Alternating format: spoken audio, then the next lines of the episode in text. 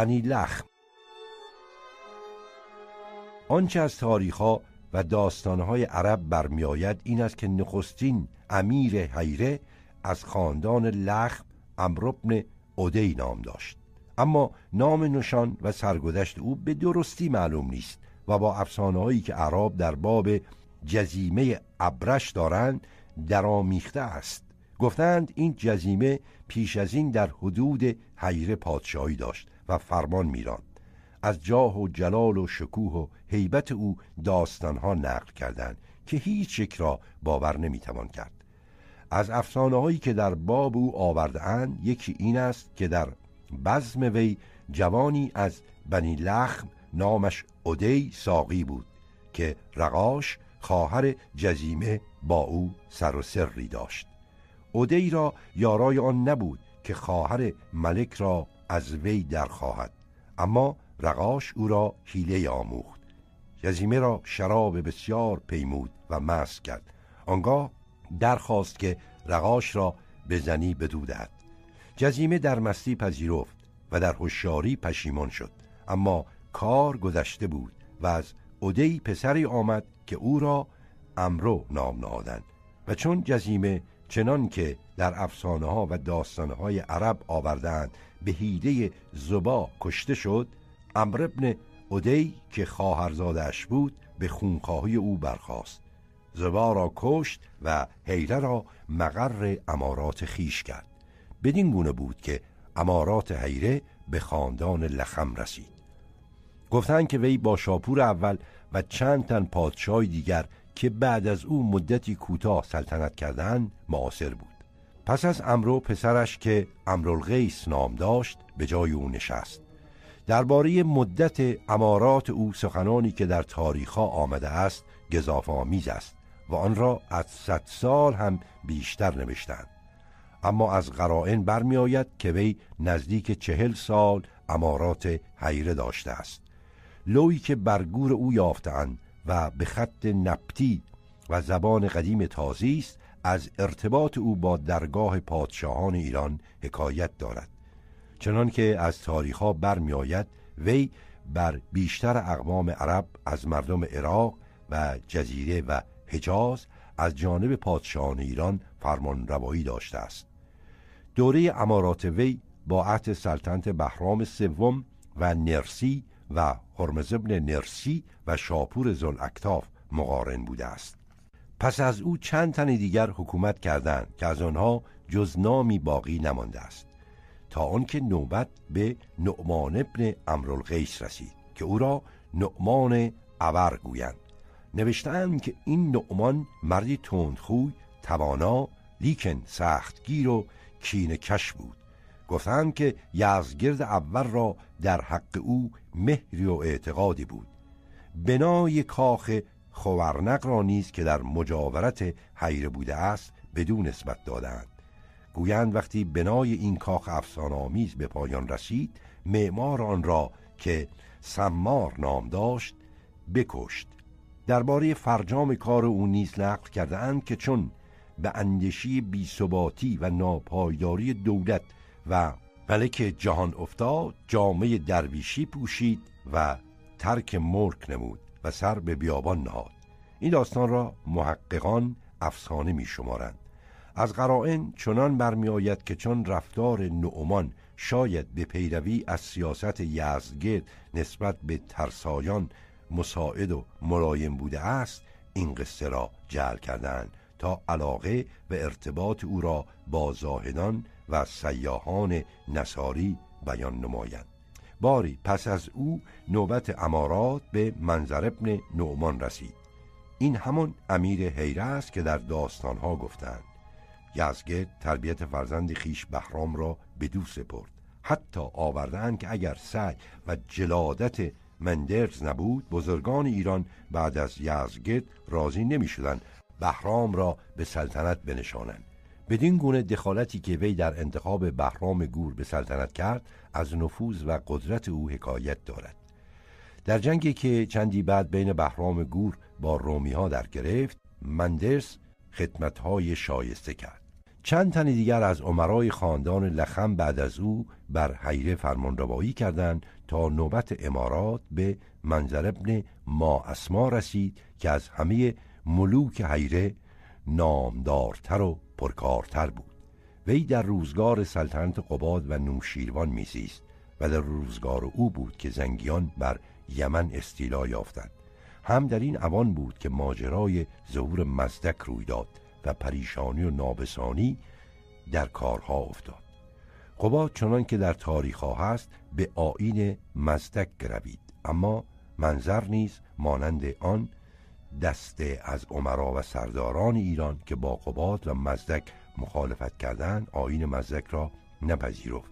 در این هنگام امرای کاندا که با بنی لخم از دیرباز رقابتی داشتند فرصت نگذاشتند و چون دیدند شاهنشاه به سبب مخالفتی که منظر در کار مزدک با او کرده است از او رنجیده است به قباد نزدیک شدند. قباد نیز حارس کندی را به امارات حیره برگماشت و او منظر را از آنجا راند. اما وقتی نوشیروان به سلطنت رسید و در صدد برآمد خلل‌هایی را که به سبب فتنه مزدک رخ داده بود جبران کند، دیگر باره منظر را به امارات حیره بازگرداند. اما اعاده حکومت نتوانست مقام و اعتبار او را اعاده کند.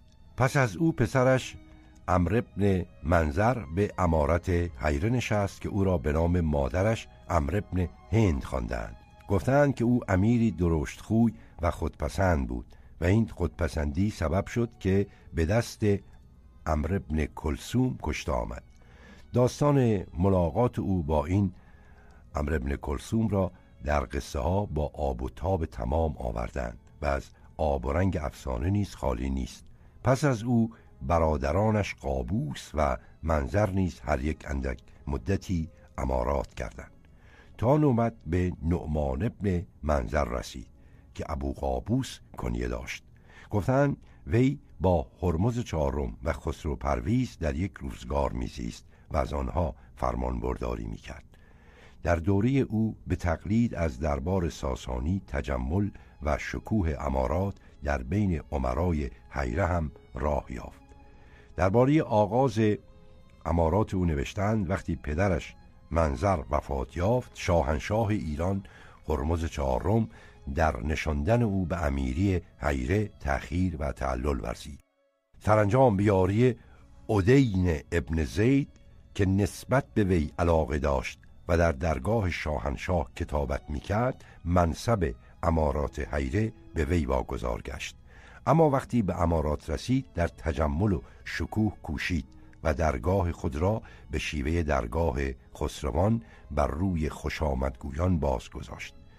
اندک اندک نفوذ بدسگالان و نیرنگ سازان خوشامدگوی در درگاه او چندان افزود که بی سببی در حق عدی ابن زید کاتب و شاعر بدگمان گشت و او را که سبب و واسطه رسیدنش به امارات حیره گشته بود بازداشت و هلاک کرد.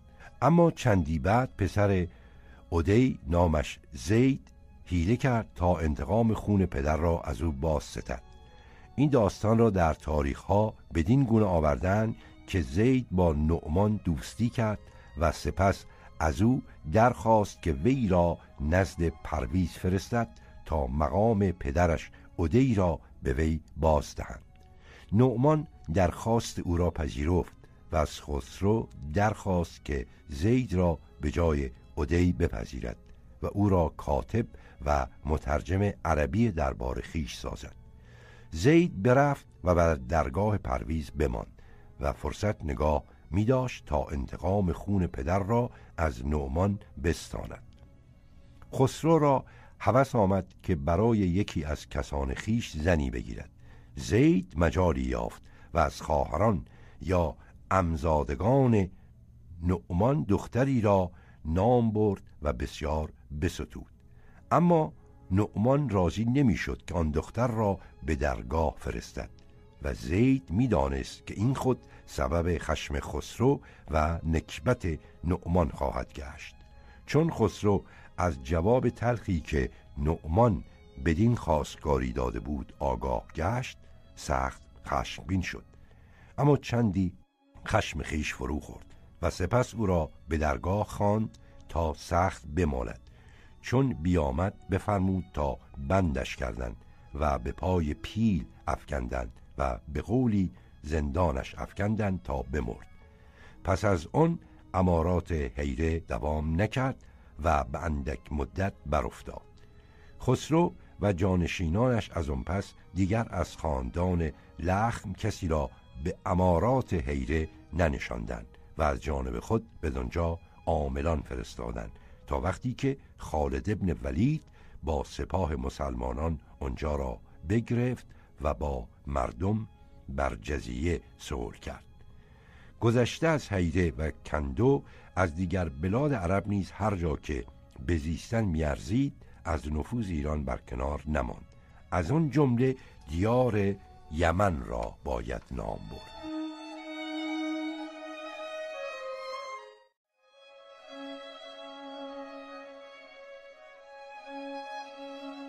آیین تازه.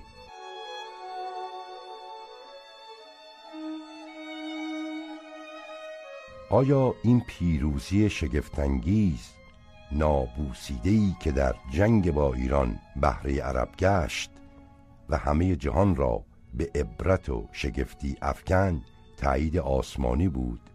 کسی که به نیروی غیبی اعتقاد می‌ورزد در این باره شک ندارد، اما محقق کنجکاوی که برای هر امری علتی روشن می‌جوید این گفته را باور نمی‌کند. انقدر میتوان گفت که آنچه شکست ایران را در این ماجرا سبب گشته، خلل و فساد داخلی، نفاق و شقاق باطنی بود که بزرگان و سران ایران را به هم درانداخته بود و پیروزی و کامیابی تازیان نیز سببی جز وحدت و اتفاق و عشق و ایمان نداشت و این همه حاصل آیین تازه‌ای بود که محمد مردم را بدان می‌خواند. این دعوی را از تحقیق در ماجرای این جنگ‌ها می‌توان تأیید کرد. در تاریخ‌ها داستان این جنگ‌ها را به تفصیل یاد کردند.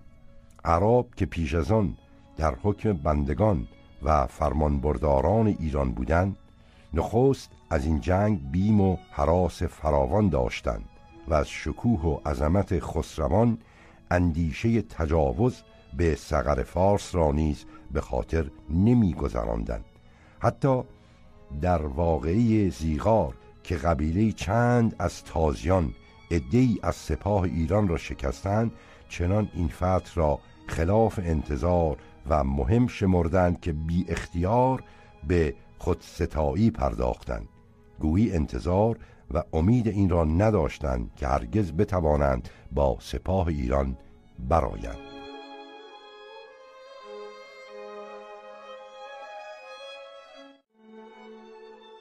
رفتار فاتحان. داستانهایی که در کتابها در این باب نقل کرده‌اند شگفت‌انگیز است و بسا که مایه حیرت و تأثر می شود. نوشتند که فاتح سیستان عبدالرحمن ابن سمره سنتی نهاد که راسو و جز را نباید کشت، اما گویا سوسمارخاران گرسته چشم از خوردن راسو و جز نیز نمی توانستند خودداری کنند. در فتح مدائن نیز عربان نمونه‌هایی از سادگی و کودنی خیش نشان دادند. گویند شخصی پاره یاقوت یافت در غایت جودت و نفاست و آن را نمی شناخت. دیگری به او رسید که قیمت او می دانست، آن را از او به هزار درم بخرید. شخصی به حال او واقف گشت، گفت آن یاقوت ارزان فروختی. او گفت اگر بدانستمی که بیش از هزار عددی هست در بهای آن طلبیدمی. دیگری را زر سرخ به دست آمد، در میان لشکر ندا می کرد صفرا را به بیضا که می خرد و گمان او آن بود که نقره از زر بهتر است و همچنین جماعتی از ایشان انبانی پر از کافور یافتند، پنداشتند که نمک است.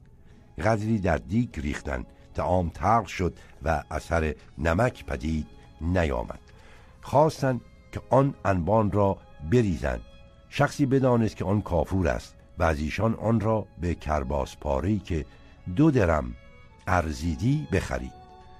اما وحشت طبعی و تندخویی فاتحان وقتی بیشتر معلوم شد که زمام قدرت را در کشور فتح شده به دست گرفتند. ضمن فرمانروایی و کارگزاری در بلاد مفتوح بود که زبونی و ناتوانی و در این حال بهانه‌جویی و درنده‌خویی عربان آشکار گشت. روایت‌هایی که در این باب در کتاب‌ها نقل کرده‌اند طمع ورزی و تندخویی این فاتحان را در معامله با مغلوبان نشان می‌دهد. بسیاری از این داستان‌ها شاید افسانه‌های بیش نباشد، اما در هر حال رفتار مسخره‌آمیز و دیوانه‌وار قومی فاتح اما عاری از تحزب و تربیت را به خوبی بیان می‌کند. می‌نویسند اعرابی را بر ولایتی والی کردند، جهودان را که در آن ناحیه بودند گرد آورد و از آنها درباره مسیح پرسید. گفتند او را کشتیم و به دار زدیم. گفت آیا خونبهای او را نیز پرداختید؟ گفتند نه. گفت به خدا سوگند که از اینجا بیرون نروید تا خونبهای او را بپردازید. ابوالعلاج بر حوالی بصره والی بود. مردی را از ترسایان نزد او آوردند. پرسید نام تو چیست؟ مرد گفت بنداد شهر. بنداد گفت سه نام داری و جزیه یک تن میپردازی. پس فرمان داد تا به زور جزیه سه تن از او بستاندند. از این گونه داستان‌ها در کتاب‌های قدیم نمونه‌های بسیار میتوان یافت. از همه اینها به خوبی برمی‌آید که عرب برای اداره کشوری که گشوده بود تا چه اندازه عاجز بود. با این همه دیری برنیامد که مقاومت‌های محلی نیز از میان رفت و عرب با همه ناتوانی و درماندگی که داشت بر اوضاع مسلط گشت و از آن پس محراب‌ها، مناره‌ها، جای آتشکده‌ها و پرستشگاه‌ها را گرفت. زبان پهلوی جای خود را به لغت تازی داد. گوش‌هایی که به شنیدن زمزمه‌های مقانع و سرودهای خسروانی انس گرفته بودند، بانک تکبیر و تنین صدای مؤذن را با حیرت و تأثر تمام شنیدند. کسانی که مدت‌ها از ترانه‌های طرب‌انگیز باربد و نکیسا لذت برده بودند، رفته رفته با بانگ خدا و زنگ شتر مانوس شدند. زندگی پرزرق و برق اما ساکن و آرام مردم از غوغا و هیاهوی بسیار آکنده گشت. به جای باش و به رسم و کستی و هوم، زمزمه نماز و غسل و روزه و زکات و حج به عنوان شاعر دینی رواج یافت. باری مردم ایران جز آنان که به شدت تحت تأثیر تعالیم اسلام واقع گشته بودند، نسبت به عربان با نظر کینه و نفرت مینگریستند.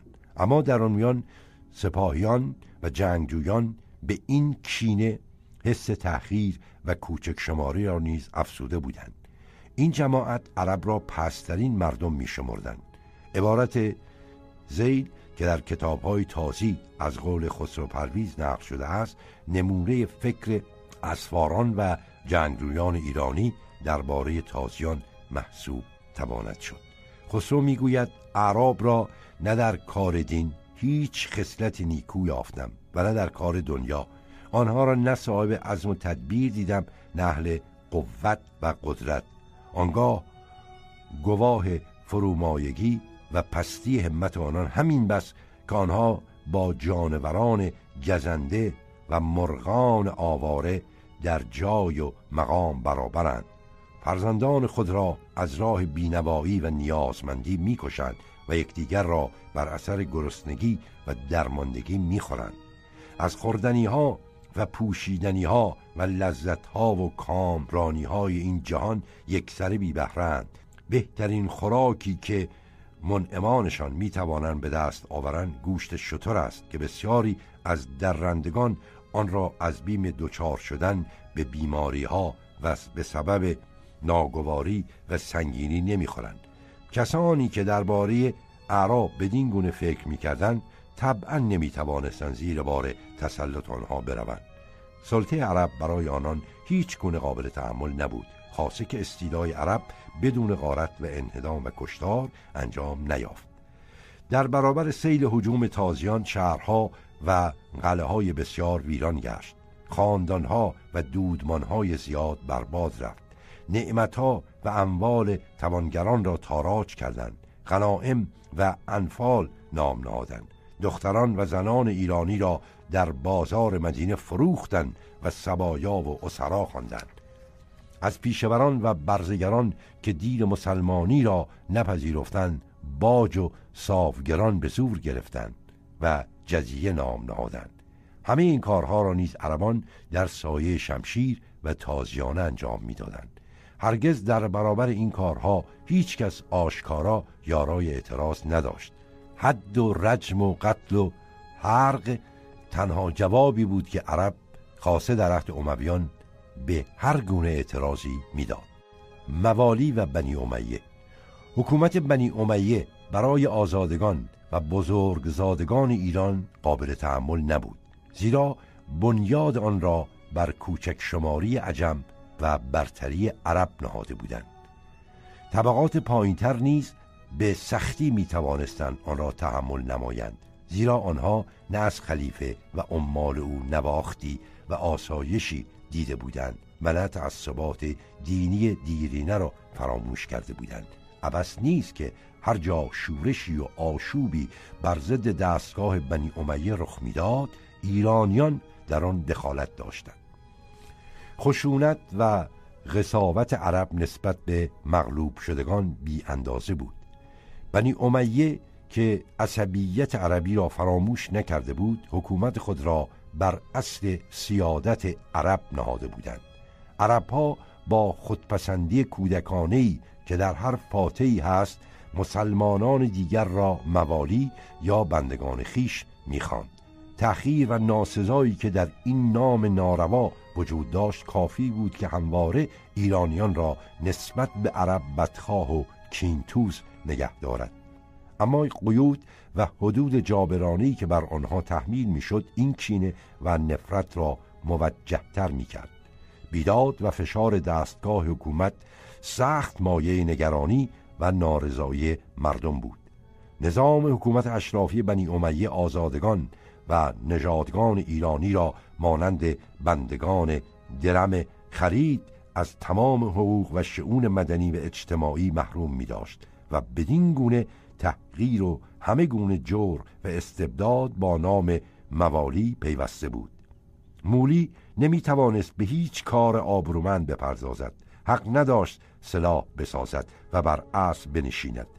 اگر یک مولای نژاده ایرانی دختری از بیابان نشینان بینام و نشان عرب را بزن می کرد، یک سخنچین فتنگیز کافی بود که با تحریک و سعایت طلاق و فراق را بر زن و تازیانه و زندان را بر مرد تحمیل نماید. حکومت و قضاوت نیز همه جا مخصوص عرب بود و هیچ مولایی به این گونه مناسب و مقامات نمی رسید. حجاج ابن یوسف بر سعید ابن جبیر که از پارساترین و آگاهترین مسلمانان عصر خود بود منت می نهاد که او را با اون که از موالیست چندی به قضای کوفه گماشته است. نزد آنها اشتغال به مقامات و مناصب حکومت در خور موالی نبود، زیرا که با اصل سیادت فطری نژاد عرب منافات داشت. اما این ترتیب نمیتوانست دوام داشته باشد، زیرا عرب برای کشورداری و جهانبانی به هیچ وجه ذوق و استعداد و تجربه کافی نداشت. برتری ایرانی ها. این نژاد برتر که میدان فکر و عمل او هرگز از جولانگاه اسمان و شترانش تجاوز نکرده بود، برای اداره کشورهای وسیعی که به دستش افتاده نمیتوانست به کلی از موالی صرف نظر نماید. ناچار دیر یا زود برتری موالی را اذعان نمود. عبث نیست که یک خلیفه خودخواه مغرور بلند پرواز اموی مجبور شد این عبارت معروف را بگوید که از این ایرانی ها شگفت دارم، هزار سال حکومت کردند و ساعتی به ما محتاج نبودند و ما صد سال حکومت کردیم و لحظه ای از آنها بی نیاز نشدیم.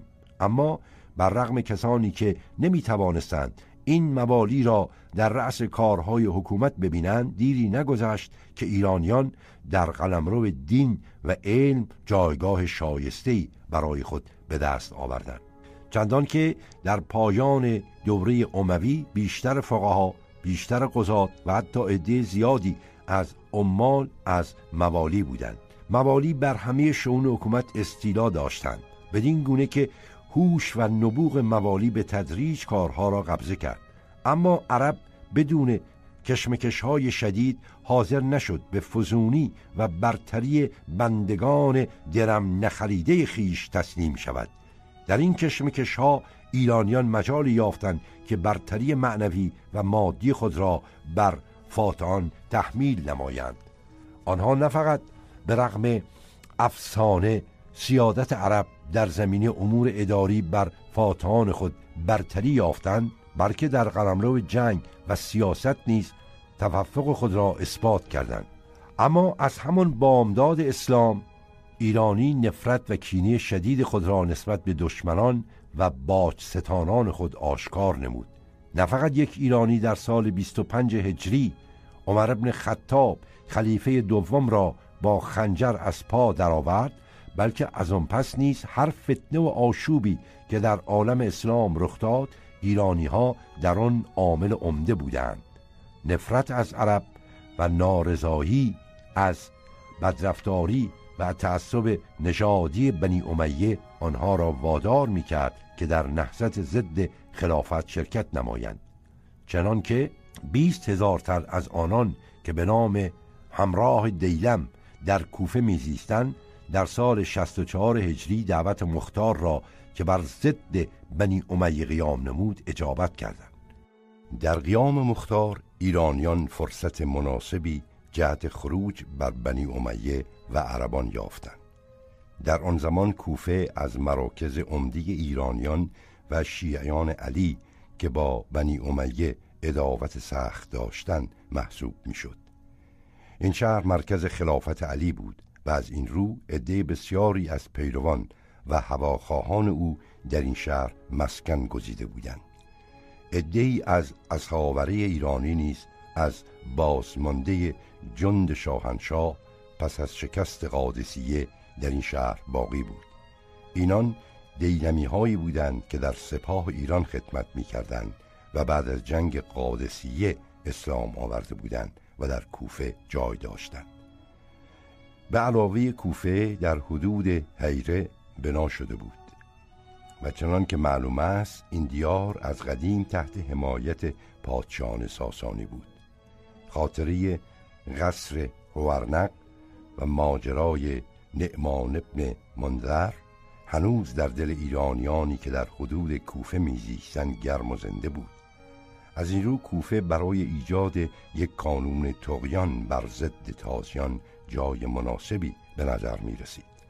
چند سالی پس از فاجعه کربلا عده‌ای از شیعه کوفه به ریاست سلمان ابن سرد خزائی و مسیب ابن نجبت الفراسی در جایی به نام عین الورده به خونخواهی حسین ابن علی برخاستند و از تقصیری که در یاری امام کرده بودند توبه کردند و خود را توابین نام نهادند، اما کاری از پیش نبردند و به دست عبید الله ابن زیاد پراکنده و تباه شدند.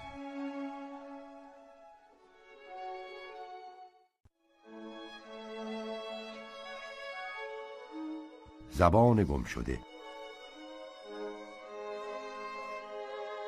آنچه از تأمل در تاریخ برمی آید این است که عربان هم از آغاز حال شاید برای آنکه از آسیب زبان ایرانیان در امان بمانند و آن را همواره چون حربه تیزی در دست مغلوبان خیش نبینند در صدد برآمدند زبانها و لهجه‌های رایج در ایران را از میان ببرند. آخر این بیم هم بود که همین زبانها خلقی را بر آنها بشوراند و ملک و حکومت آنان را در بلاد دور افتاده ایران به خطر اندازد و همین سبب هر جا که در شهرهای ایران به خط و زبان و کتاب و کتابخانه برخوردن و آنها سخت به مخالفت برخاستند. رفتاری که تازیان در خوارزم با خط و زبان مردم کردند بدین دعوی حجت است. نوشتند که وقتی قتیبة بن مسلم سردار حجاج بار دوم به خوارزم رفت و آن را بازگشود، هر کس را که خط خوارزمی می نوشت و از تاریخ و علوم و اخبار گذشته آگاهی داشت از دم تیغ بیدریغ درگذاشت و موبدان و هیزبدان قوم را یکسر هلاک نمود و کتابهایشان همه بسوزانید و تباه کرد تا آنکه رفته رفته مردم امی ماندند و از خط و کتاب بی بهره گشتند و اخبار آنها اکثرا فراموش شد و از میان رفت. این واقعه نشان می‌دهد که اعراب زبان و خط مردم ایران را به مثابه حربه‌ای تلقی می‌کردند که اگر در دست مغلوبی باشد ممکن است بدان با غالب درآویزد و به ستیز و پیکار برخیزد. از این رو شگفت نیست که در همه شهرها برای از میان بردن زبان و خط و فرهنگ ایران به جد کوششی کرده باشند. شاید بهانه دیگری که عرب برای مبارزه با خط و زبان ایران داشت این نکته بود که خط و زبان مجوس را مانع نشر و رواج قرآن می شمرد. در واقع از ایرانیان حتی آنها که آیین مسلمانی پذیرفته بودند زبان تازی را نمی آموختند و از این رو بسا که نماز و قرآن را نیز نمی توانستند به تازی بخوانند. نوشتند که مردمان بخارا به اول اسلام در نماز قرآن به فارسی خواندندی و عربی نتوانستندی. آموختن و چون وقت رکوع شدی مردی بود در پس ایشان بانگ زدی به کینتان که نیت، و چون سجده خواستندی کردی بانگ کردی نگونیا نگونیا که نیت. با چنین علاقه‌ای که مردم در ایران به زبان خویش داشتند شگفت نیست که سرداران عرب زبان ایران را تا اندازه‌ای با دین و حکومت خویش معارض دیده باشند و در هر دیاری برای از میان بردن و محو کردن خط و زبان فارسی کوششی ورزیده باشند.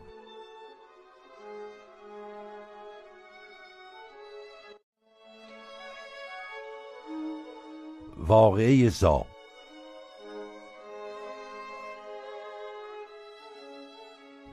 مروان خلیفه آخرین نیروی خود را جمع می آورد. در زاب واقع در سرزمین موصل سپاه سیاه جامگان با مروانیان در افتادند. جنگی هولناک رخ داد. مروان گریخت و بسیاری از سپاهیانش هلاک شدند. نوشتند که در این جنگ صد هزار شمشیرزن در رکاب مروان بود. با این همه در دفاع از جان و ملک خلیفه کوششی نمی کردند. پیداست که با چنین سپاه از مروان چه کاری بر می آمد.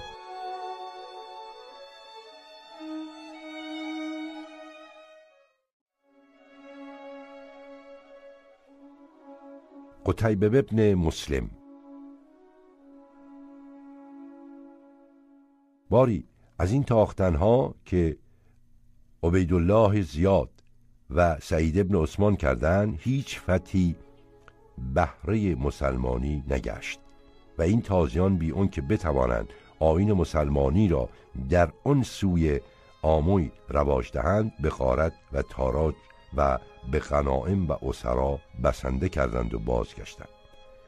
مسلم ابن زیاد برادر عبیدالله و چند تن دیگر که به امیری خراسان آمدند هرچند در اون سوی آموی نیز کرفری کردند اما جز غارت کردند و باج ستوندن کاری دیگر از پیش نبردند و دیار ماوراءالنهر با آنکه هر به چند سالی دستخوش غارت و کشتار تازیان میگشت لیکن یک سر مخور و مغلوب تازیان نمی بود.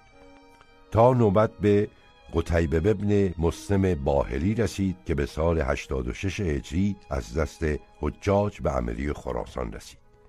این قتیبه نیز همچون خداوندگار خویش حجاج از شقی‌ترین و بیباکترین سرداران عرب بود. آنچه از بیداد و کشتار و تاراج که به خوارزم و تغارستان و ماوراءالنهر او کرد کس نکرده بود. چون آهنگ گشودن بخارا کرد، در بیکند که از روستاهای آبادان بخارا بود یک چند بماند و شهر را حصار داد تا بگرفت. پس یکی از کسان خیش به دنجا نشاند و خود روی به بخارا نهاد. بیکندیان از بیرسمی و تطاول تازیان به جان آمدند، بشوریدند و امیری را که از عربان بود فرو کشیدند و از پای درآوردند. قتیبه را خبر رسید، لشکر خیش را فرمود که بازگردند و بیکند را تاراج کنند و خون و مال مردم مباح دارند. از این غارت و کشتار عربان را بهره بسیار رسید. معابد بیکند را فرو کندند و هرچه ترایف یافتند برگرفتند و بردند. بخارا نیز با جنگ گشوده شد و قتیبه با مردم آن صلح کرد، بر آن که هر سال دویست هزار درم خلیفه را و ده هزار درم امیر خراسان را بدهند و از خانه ها و زیاها نیز یک نیمه مسلمانان را دهند و ستوران مسلمانان را نیز کسانی که در بیرون شهر جای دارند علوفه دهند. بدین گونه بخارا تازیان را مسخر گشت و تازیان با دهقانان همخانه شدند و ناچار کسانی که از همخانگی با این قوم ننگ می داشتند خانه به بیرون شهر بردند و شهر را به تازیان ماندند. بخارا آیین مسلمانی گرفت، آتشکده ها و بتخانه ها ویران شد و به جای آنها مسجد ها بنا گشت و بازار ماخ که شاید تا همون روزها هنوز درودگران و صورتگران در آنجا بتان می ساختند و می فروختند از رونق افتاد. آخر کار قتیبه یکی را از یاران خیش در بخارا به امارت نشاند و خود به قصد سمرقند بیرون آمد. فتح سمرقند. اما فتح سمرقند آسان به دست نداد. قتیبه یک چند آن را حصار گرفت و مردم شهر مقاومت بسیار نمودند. قتیبه با سپاه خیش زمانی دراز بر در شهر بماند. در باب فتح سمرقند که ناچار با غارت و کشتار و بیداد بسیار توأم بوده است، در بعضی تاریخ‌ها داستانی آوردند که افسانه‌های هومریوس و شهر تروآ را به خاطر می‌آورد. نوشتند که چون قتیبه یک چند سمرقند را در حصار گرفت و مقام او بر در شهر دراز کشید، دهقان سمرقند وی را پیام داد که اگر همه عمر بر در این شهر بمانی آن را گشودن نتوانی، که در کتاب‌های پدران ما چنان است که بر این شهر کس دست نتواند یا الا مردی که نام او پالان باشد و نام تو پالان نیست و این شهر نتوانی گشود. قتیبه و یارانش چون این سخن بشنیدند بانگ تکبیر برآوردند و یاران قتیبه شادی ها کردند و گفتند سمرقند بر دست ما گشود آید که امیر ما را نام پالان شتر است و قتیبه را معنی چنان است. باری چون مقام قتیبه بر دروازی سمرقند به درازا کشید، در صدد برآمد تا به حیله و چاره بر شهر دست بیابد. پس بفرمود تا صندوق ها بساختند که درهاشان از درون گشوده و بسته می شد و در هر صندوق مردی شمشیرزن بنشاند و آن همه را در فرو بست و کس نزد دهقان سمرقند فرستاد و پیام داد که من بر در سمرقند بیش نتوانم بود، از اینجا خواهم رفت و آهنگ چغانیان دارم، اما پاره اموال و سلاح‌ها با من هست که بردن آنها را روی نیست. اگر آنها را از من به زنهار در پذیری، همه را در صندوقها گذارم و نزد تو فرستم تا اگر از چغانیان به سلامت بازگشتم همچنان به من سپاری. دهقان سمرقند که از این خود غافل بود این خواهش قتیبه را بپذیرفت و قتیبه مردان را که در آن صندوقها بودند فرمان داد که چون شب درآید صندوقها بگشایند و بیرون آیند و دروازه سمرقند را بر روی سپاه مسلمانان باز کنند تا این فتح بر دست آنها برآید. پس از آن صندوقها را که دهقان سمرقند به زنهار پذیرفته بود، هم بران قرار که رفته بود نزد دهقان فرستاد. چون شب درآمد و شهر خلوت گشت، آن مردان از صندوقهای خیش برآمدند و شمشیرها بکشیدند و هر کس را که پیش ایشان رفتی میکشتند تا به دروازه رسیدند. پس دروازه‌بانان را بکشتند و دروازه بگشودند و قتیبه با سپاه خیش به درون شهر آمدند و دهقان را تا به مقاومت نماند، بگریخت و برفت و سمرقند به دست تازیان افتاد. این داستان که در باب فتح سمرقند در تاریخ‌ها آورده‌اند البته جالب و خیال‌انگیز است، اما شک نیست که فتح شهری از این گونه ناچار با غارت و بیداد و کشتار و ویرانی همراه بوده است.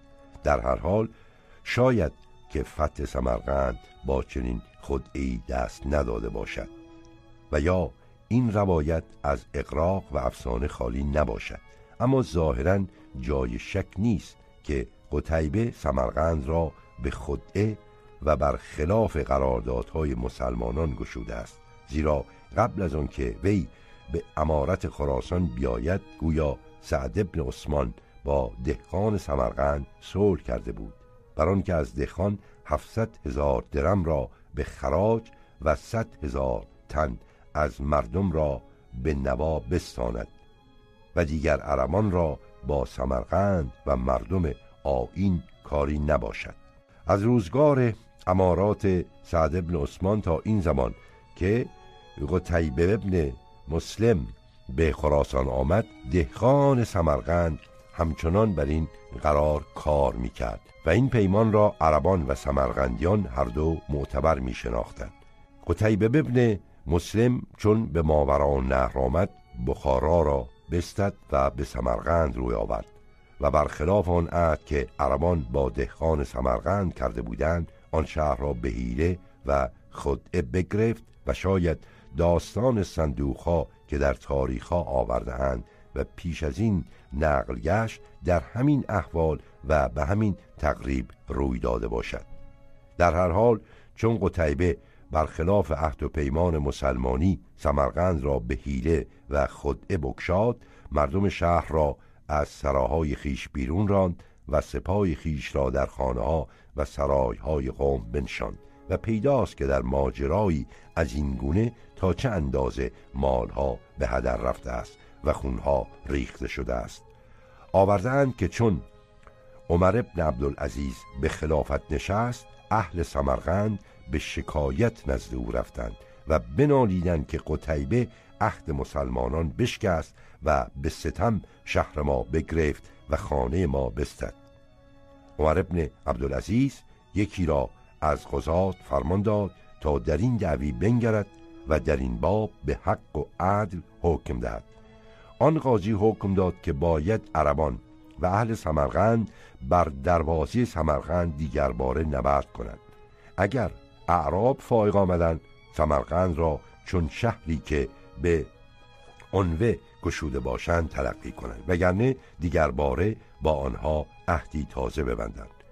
درست است که حکم این قاضی در وضع حال اهل سمرقند که به هر حال شهر و خانه آنها به خود و ستم به دست تازیان افتاده بود هیچ تغییری نمیداد، لیکن نشان میداد که در هر صورت فتح این شهر بر دست قتیبه همواره به مثابه خدعه‌ای ناروا تلقی می شده است و ظاهرا این خدعه و نیرنگی که قتیبه برای گشودن سمرقند به کار برده است به سبب آن بوده است که تا شهر را به جنگ بکشاید و بدین بهانه مردم شهر را به اسارت بگیرد و اموال و خواسته‌هایشان را به غنیمت دارد. باری فتح سمرقند که با چنین خدعه و نیرنگ رسوا دست داد، ناچار به ویرانی و پریشانی شهر کشید و چنان شد که دهقانان و بزرگان شهر بر ویرانی‌های آن مرثیه گفتند و جای آن بود. اما قتیبه چون سمرقند بگشاد، کس بدانجا بگماشت و خود به دیگر بلاد ماوراءالنهر آهنگ کرد. چغانیان را به دست آورد و کشت و نخشب را نیز فتح نمود و بدین گونه بیشتر شهرهای آن سوی آموی و بلاد خوارزم و تغارستان را بکشود و همه جا کندکاف کرد و بیداد و غارت پیش گرفت. هرچند خود او هم بر دست عربان کشته آمد، لیکن بلاد آن سوی آموی نیست که روزی مایه امید غارت زدگان و ستم دیدگان تیسفون و ناوند بود، هم به دست او از پای درآمد و یک سره ویران و تباه گشت و دیگر آن امیدها که بود نماند و برباد رفت. و از آن پس عربان در سراسر روزگار مروانیان بر این شهرهای ماوراءالنهر استیلای تمام داشتند و دهقانان و امیران و امیرزادگان این بلاد که بیشترشان در ظاهر به آیین مسلمانی در آمده بودند و در نهان همچنان به آیین خیش باقی بودند، در گرد آوردن خراج و دوشیدن ضعیفان عربان را یاری می کردند و با یکدیگر نیز همواره در ستیز و جنگ بودند. در واقع قتیبه بن مسلم در فتح شهرهای ماوراءالنهر از همین اختلافاتی که بین سران و دهقانان بود بهره یافت و کارهای خیش راست کرد و بسا که در بین آنها اختلاف می‌افکند تا در کارشان دخل نماید، چنان که وقتی بین امیر چغانیان و امیران بعضی بلاد مجاور اختلاف روی داد، وی به بهانه حمایت از امیر چغانیان لشکر بدون سوی برد و در خوارزم نیز یاری خوارزم شاه را که دهقانان خوارزم بر وی شوریده بودند بهانه کرد و آن دیار را بگرفت و بکند و بکوبید و کشتار و ویرانی عظیم کرد. باری در سراسر دوران حکومت بنی امیه تازیان را در دیار ماوراءالنهر قدرت تمام بود. سیاست خشن بنی امیه که در همه جا موالی و عجم را به شدت تحقیر می‌نمودند، در آنجا نیز البته مایه خشم و نارضایی بود و به همین سبب هر خارجی که در این ایام در خراسان و دیگر جاها برمیخواست، از بلاد ماوراءالنهر هم کسانی به یاری او برمیخواستند و بدین سبب بود که دعوت ابو مسلم نیز در بین آن مردم به سرعت انتشار یافت و بسیاری از مردم این بلاد نیز در سلک سیاه جامگان در آمدند. ظاهراً با ظهور ابو مسلم یک چند در دلهای این مردمان امیدی روی نموده بود که مگر بتوانند دیگر بار یوغ اسارت عربان را از گردن برگیرند و آزادی و استقلال گذشته خیش را به دست آورند. به همین سبب بود که قتل ابو مسلم با آن قدر خیانت رسوا و ناروا آنان را دیگر بار به بیم و نگرانی افت و در اندک مدتی همه را واداشت که زیر لوای اسحق ترک گرد آیند. اسحق ترک، این اسحق درست معلوم نیست چه کسی بوده است. قولی هست که از نسل زید ابن علی بود و دعوی امامت داشت. روایت دیگر آن است که مردی بود عامی از مردم ماوراءالنهر که با جنانیان دعوی ارتباط داشت. ظاهراً آنچه سبب شده است هویت و حقیقت حال او مکتوم بماند، آن است که با هر فرقه از مردم طور دیگر سخن می گفته است و مصلحت وقت را بدین گونه رعایت می کرده است. به هر حال این اسحق از پیروان و هواخواهان ابو مسلم بود و مطابق بعضی روایات او را بدین سبب ترک می خواندند که وقتی به فرمان ابو مسلم در میان ترکان به رسالت رفته بود. باری نوشتن چون ابو مسلم کشته شد یارانش بگریختند و به بلاد دیگر رفتند. این اسحق نیست که از یاران ابو مسلم بود به ترکستان رفت و در آنجا دعوت آغاز کرد و مردم آن بلاد بر گرد وی فراز آمدند. گفتند که وی در ماوراءالنهر مردم را به خویشتن دعوت کرد و چنان فرا نمود که وی جانشین زرتشت است و مدعی شد که زرتشت زنده است و به زودی دیگر بار ظهور خواهد کرد تا دین خویش را آشکار سازد و بدین گونه در خراسان ظاهراً دعوت وی انتشار تمام یافت.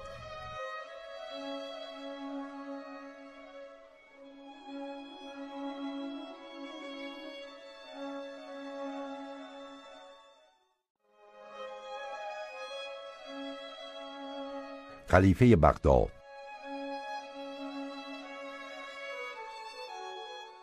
این مایه شکوه و جلال خیره کننده بود که بغداد را در آن روزگاران قبله زائران و کعبه آمال جهانیان ساخته بود. شهری که بارگاه خلیفه بود از اکثر عالم اسلام باج می گرفت، در زر و زیور مکنت و نعمت می غلطید. اما این همه ثروت که این شهر هزار و یک شب را در زیبایی و جلال غرق می کرد از کجا می آمد؟ از غارت مردم، زیرا عباسیان هر چند تعصب و خشونتی را که مرویان نسبت به موالی داشتند رها کردند و سیاستی تازه پیش گرفتند، اما در فراز آوردن مال و گرد کردن خواسته همچنان به شیوه خلفای شام حرص و طمع زیاده می‌ورزیدند. از همین راه بود که در اندک زمان مال بسیار فراز آوردند، چنان که ابو عباس صفا اولین خلیفه بنی عباس وقتی مرد از وی جز نه جبه و چهار پیراهن و پنج شلوار و چهار تریسان و سه مطرف خز نماند. اما منصور که به جای او نشست چندان در گرد کردن مال حرص ورزید که پس از مرگ نزدیک ششصد و هزار و هزار دینار از وی باز ماند و در هنگام مرگ فرزند خود مهدی را گفت که من تو را در این شهر چندان مال فراز آوردم که اگر ده سال نیست خراج به تو نرسد ارزاق سپاه و نفقات و مخارج صقور را بدان کفایت توانی کرد. مکنت و ثروت هارون را نیز خود اندازه نبود، با چنان با دستی و نوشخارگی و زربخشی که در کتاب‌ها از او نقل کردند پس از مرگش بیش از نهصد هزار و هزار درهم از او باقی ماند. از امین و مأمون نیز داستان‌هایی نقل کردند که حکایت از ثروت و مکنت سرشار افسانه‌آمیز آنها دارد. این مایه مکنت و ثروت خلفا البته از رعایت عدل و انصاف فراس نمی آمد. برای آن تاراج کردن تازی و دهخان و کندن و بردن اموال دیه و شهر لازم بود. آن مهدی که در پایان روزگار بنی امیه دانیان خراسان ظهور را به مردم غارت زده و ستم دیده مژده می دادن در عهد بنی عباس پدید آمد، اما هیچ از آن مظالم و بیدادی که جهان را پر کرده بود نکاست و آن همه امید که مردم ستمدیده عراق و خراسان به بنی هاشم داشتند با روی کار آمدن بنی عباس همه یک سر برباد رفت. این آرزو که دولت بنی هاشم در بین همه مسلمانان آن عدالت و مساوات را که بنی امیه از میان برده بود دوباره برقرار سازد چون نقش سراب محو ناپیدا گشت. حرص آز منصور و هارون و رشوه‌خواری و نادرستی عمال آنها همچنان روزگار حجاج ابن یوسف و عهد هشام خلیفه را دوباره زنده می کرد. تمام امیدها و آرزوهایی که ستمدیدگان روزگار بنی امیه را واداشته بود تا به نفع عباسیان سر به شورش بردارند از جور و بیداد و حرص و آز خلفای بغداد نقش سراب بود. در بخارا به روزگار ابو عباس شریک ابن شیخ المهری که قیام کرده بود می گفت که ما هرگز خاندان رسول را پیروی بدان نکردیم تا شاهد این خونریزی ها و بیداد ها باشیم. سرکشی ها و شورش های پی در پی که از جانب کسانی چون سندباد و استاتیز و مقنع در خراسان ماوراءالنهر روی میداد به سبب همین خونریزی ها و بیدادگری ها بود.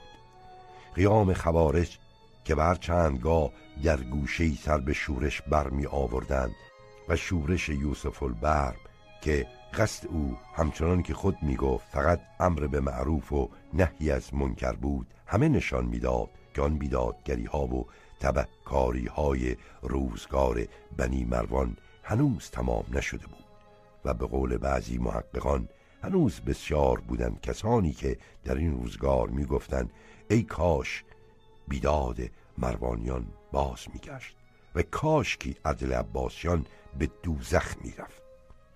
و این خود چندان عجیب نبود، زیرا همه جا عمال خلیفه سیاست خشن و جابرانهی تعقیب می کردند که پیوسته بر نارضایی مردم می افزود و از این حیث اوضاع با دوره بنی امیه چندان تفاوت نداشت.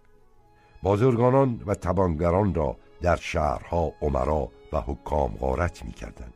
در راهها و بیابانها راهزنانی که با آنها بی ارتباط نبودند، کشاورزان و بزرگان را در دهات خداوندان ملک یغما می کردند.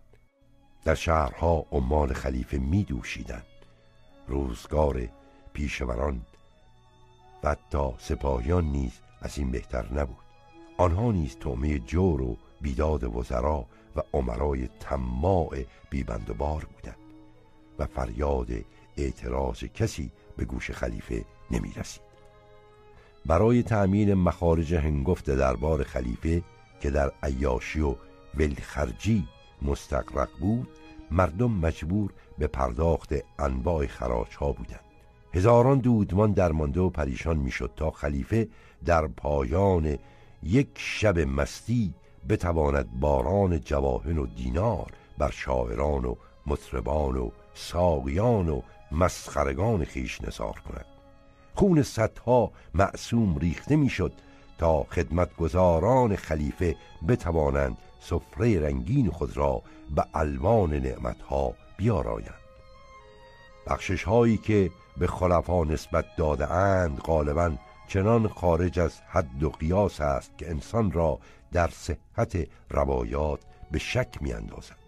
چه بسا که برای یک حرف رکیک زننده دهان یک شاعر دلغک را از در گوهر انباشتن، چه بسا که به خاطر یک بیت مردساز و جامه و بنده و ملک به گویندگان فرومایه و گدا چشم بخشیدن. هادی خلیفه به یکی از چاکران خود چهارصد اشتر بار کرده به زر و جامه میبخشید و رشید به یک شاعر چهارصد جامه از جامه‌های خاص خود عطا می‌کرد. وزرا نیز از این گونه گشادبازی‌ها بر کنار نبودند. بزرگواری و درمبخشی‌هایی که به برمکیان و خاندان سعد نسبت داده‌اند شگفت‌انگیز و خیره کننده است و این زرپاشی‌ها و درمبخشی‌ها نشان می‌دهد که وزیران نیز مانند خلفا در جمع مال و خواسته هیچ به عدالت و انصاف نمی توانستند پایبند باشند.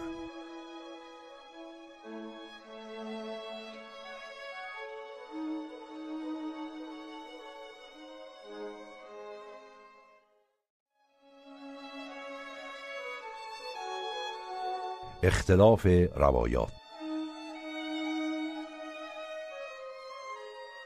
آیین آنان چه بوده است و تا چه اندازه با آیین مزدک مربوط بوده است؟ منابع موجود در این باب به قدری اختلاف دارند که مشکل بتوان در آنها جواب روشنی برای این سوال یافت، خاصه که همه آنها با تقالید و تعصبات دینی و سیاسی آمیخته است. مقدسی درباره آنها می نویسد که از ریختن خون جز در هنگامی که علم طغیان برافرازند خودداری می کنند.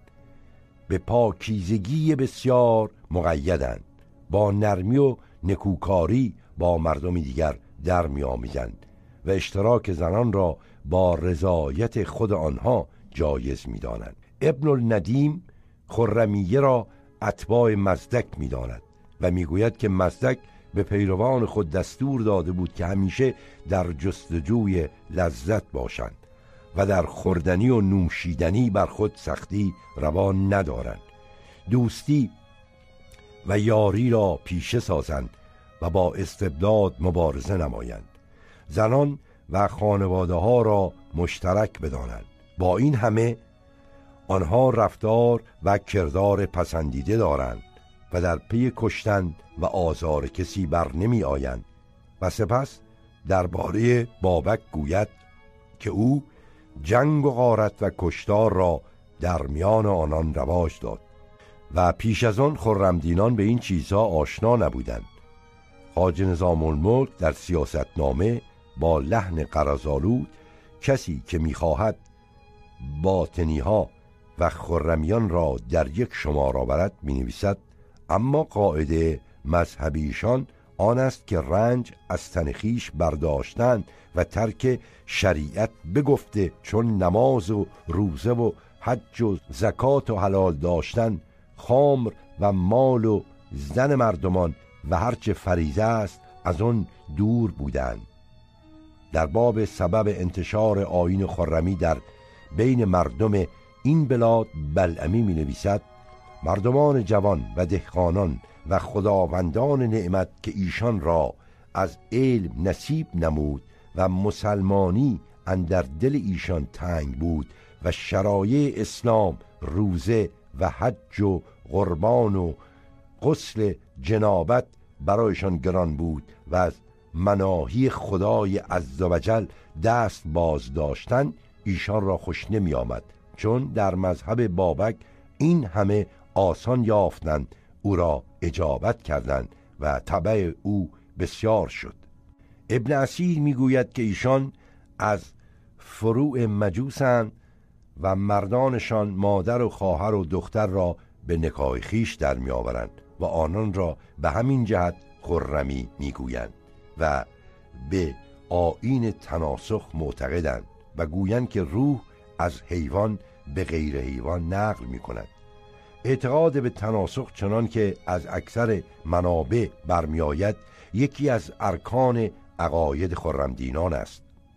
شگفت است که بیشتر فرقه هایی که بعد از اسلام بر ضد تازیان برخاستند به آیین تناسخ معتقد یا متمایل شدند. سندباد و استاتیس و مقنع نیز به تناسخ معتقد بودند. در واقع آیین تناسخ دستاویز تمام کسانی بود که می‌خواستند خود را جانشین قهرمانان گذشته قلمداد کنند و یادگار دیرین دلاوران کهن را زنده دارند. دوستان و پیروان ابو مسلم به این اندیشه که روح وی در مقنع حلول کرده است گرد وی جمع می‌شدند و یاران جاویدان ابن سعد به گمان آن که روان او در تن بابک در آمده است از یاری بابک دریغ نمی ورزیدند. آیا این عقیده تناسخ وسیله‌ای بوده است که نهضت بابک را نیز مانند قیام مقنع با خاطره ابو مسلم مربوط کنند؟ دور نیست. خواجه نظامالملک میگوید ابتدای سخن ایشان آن باشد که برگشتن ابو مسلم صاحب دولت دریغ کنند و بر کشنده او لعنت کنند و صلوات دهند بر مهدی فیروز و بر هارون پسر فاطمه دختر ابو مسلم که او را کودک دانا خوانند و به تازی الفتی العالم آنچه ارتباط با این فرقه را با ابو مسلم تأیید می کند روایتی است که دینوری در باب نسب بابک ذکر می کند. وی می نویسد مردم در نسب و آیین او اختلاف کردند. آنچه نزد ما درست به نظر می آید آن است که او از فرزندان مطهر بن فاطمه بنت ابو مسلم است و فاطمیه که از فرق خرمیه هستند به همین فاطمه دختر بو مسلم منسوبند، نه فاطمه دختر پیغمبر.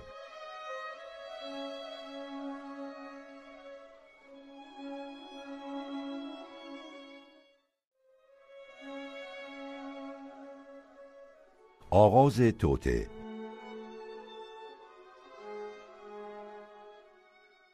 سرهنگان افشین در همین هنگام که سردار اشترسنه بر ضد خلیفه نقشه میکشید از کار او واقف بودند.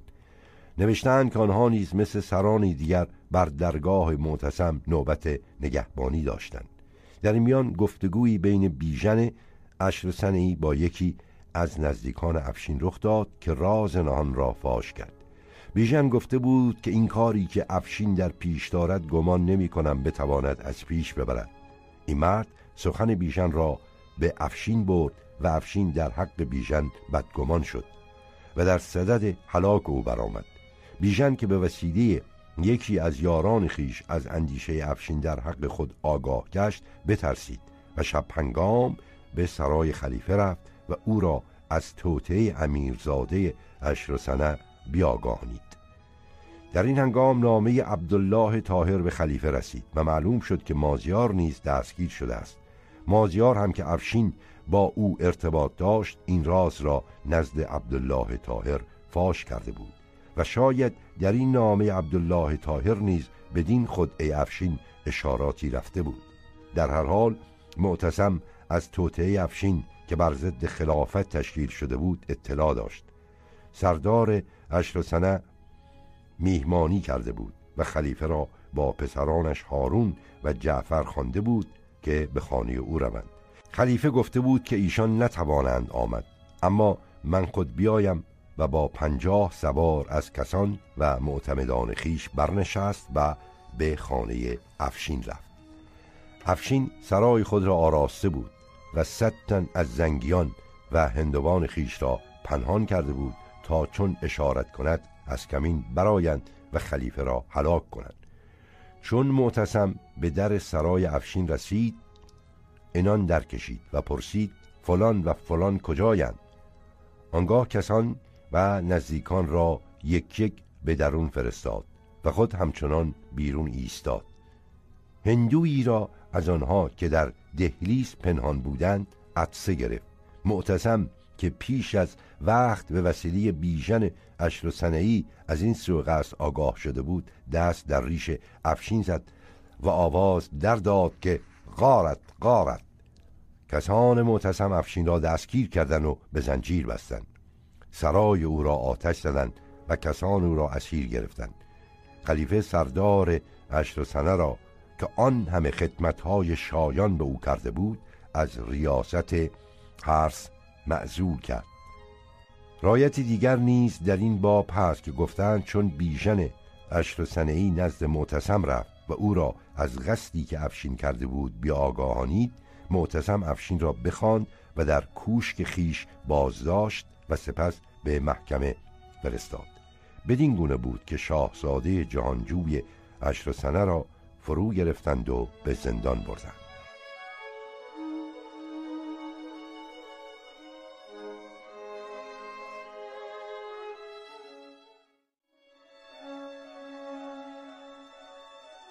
آیین بودا. از جانب مشرق نیز آیین بودا هر روز انتشار می‌یافت. در بلخ، سوخت و بلاد مجاور چین و هند همواره زاهدان و سیاحان بودایی به نشر و بست تعالیم بودا اشتغال داشتند.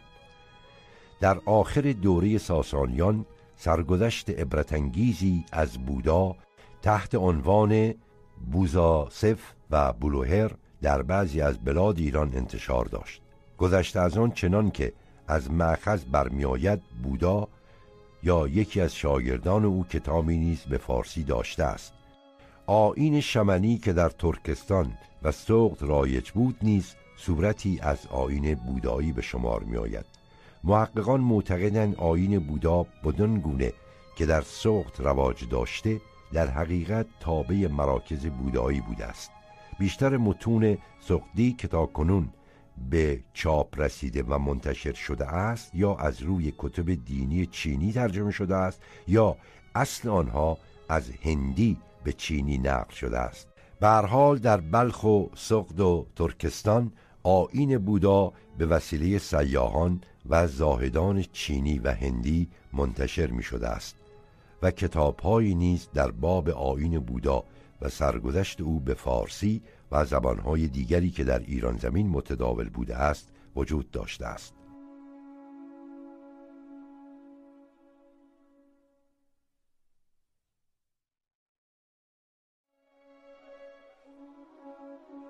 فساد حکومت. عاملی که شغل و مقامی خیش را بدین گونه به دست می آورد اموال مردم را غصب می کرد و باکی نداشت. جزیه و باج و خراج را هر مقدار که می خواست از هر کس که هوس می کرد می گرفت. در برابر طمع ورزی و هوسبازی او هیچ مانعی وجود نداشت. داستان معن زائده در سیستان مؤید این دعوی است. معن ابن زائده در زمان منصور به حکومت سیستان رفت. او که در تاریخ به سخاف و کرم شهرت داشته است و لابد برای به دست آوردن چنین حسن شهرتی لازم بوده است ثروت و مکنت بیشماری در اختیار داشته باشد، در سیستان و بست به عکس و غضب و مصادره اموال مردم دست زد و ستمها و نارواایی‌های بسیار روا داشت. مؤلف تاریخ سیستان می‌نویسد که عبید الله ابن علا نامه‌ای به شکایت نزد خلیفه فرستاد، اما نامه را به راه اندر بگرفتند و سوی معن آوردند. عبید الله ابن علا را بخواند و از آن حال باز پرسید، انکار کرد. سرش را فرمود تا برهنه کردند و چهارصد تازیانه بزد او را و آن گروه را که با او در آن کار یار بودند فرمود که گردن بزنند تا خیشتن را باز خریدند و مالی عظیم از ایشان بستد.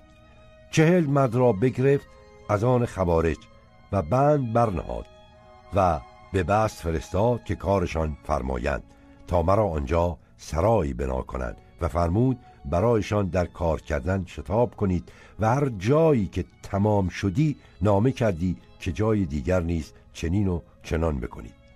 در قبال این تجاوزها و تعدیهای بارز مردم ستم دیده غالبا هیچ راه گریزی نداشتند. وزیر هم در این مورد از عامل پای کمی نداشت و خلیفه خود از هر دوی آنها رشوه می گرفت. در این صورت تظالم و شکایت کمتر به جایی می رسید.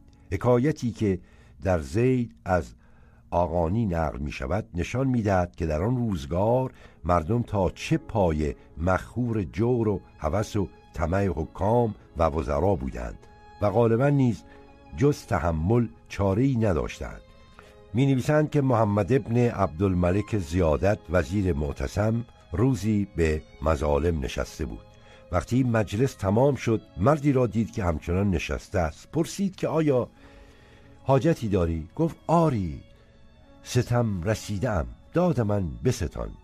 وزیر سوال کرد که بر تو که ستم کرد؟ گفت تو، و تا کنون از بیم شکوه و زبان آوریت نتوانستم بر تو راه یابم. گفت در چه با بر تو ستم کردم؟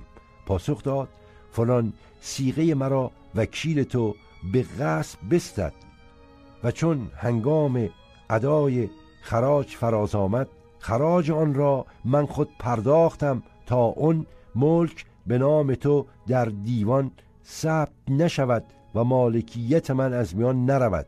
وکیل تو هر سال غله اون ملک می برد و من همه ساله خراج آن می پردازم و کس از این گونه ستم به یاد ندارد. ابن زیادت وزیر گفت این دعوی را شهود و بینه و چیز دیگر باید. مرد گفت اگر وزیر بر من خشم نراند سخنی بگویم. گفت بگو. گفت بینه در این دعوی همون شهود است و چون شهود شهادت خیش بگفتن دیگر به چیزی حاجت نیست. این که گفتی چیزهای دیگر باید چه معنی دارد؟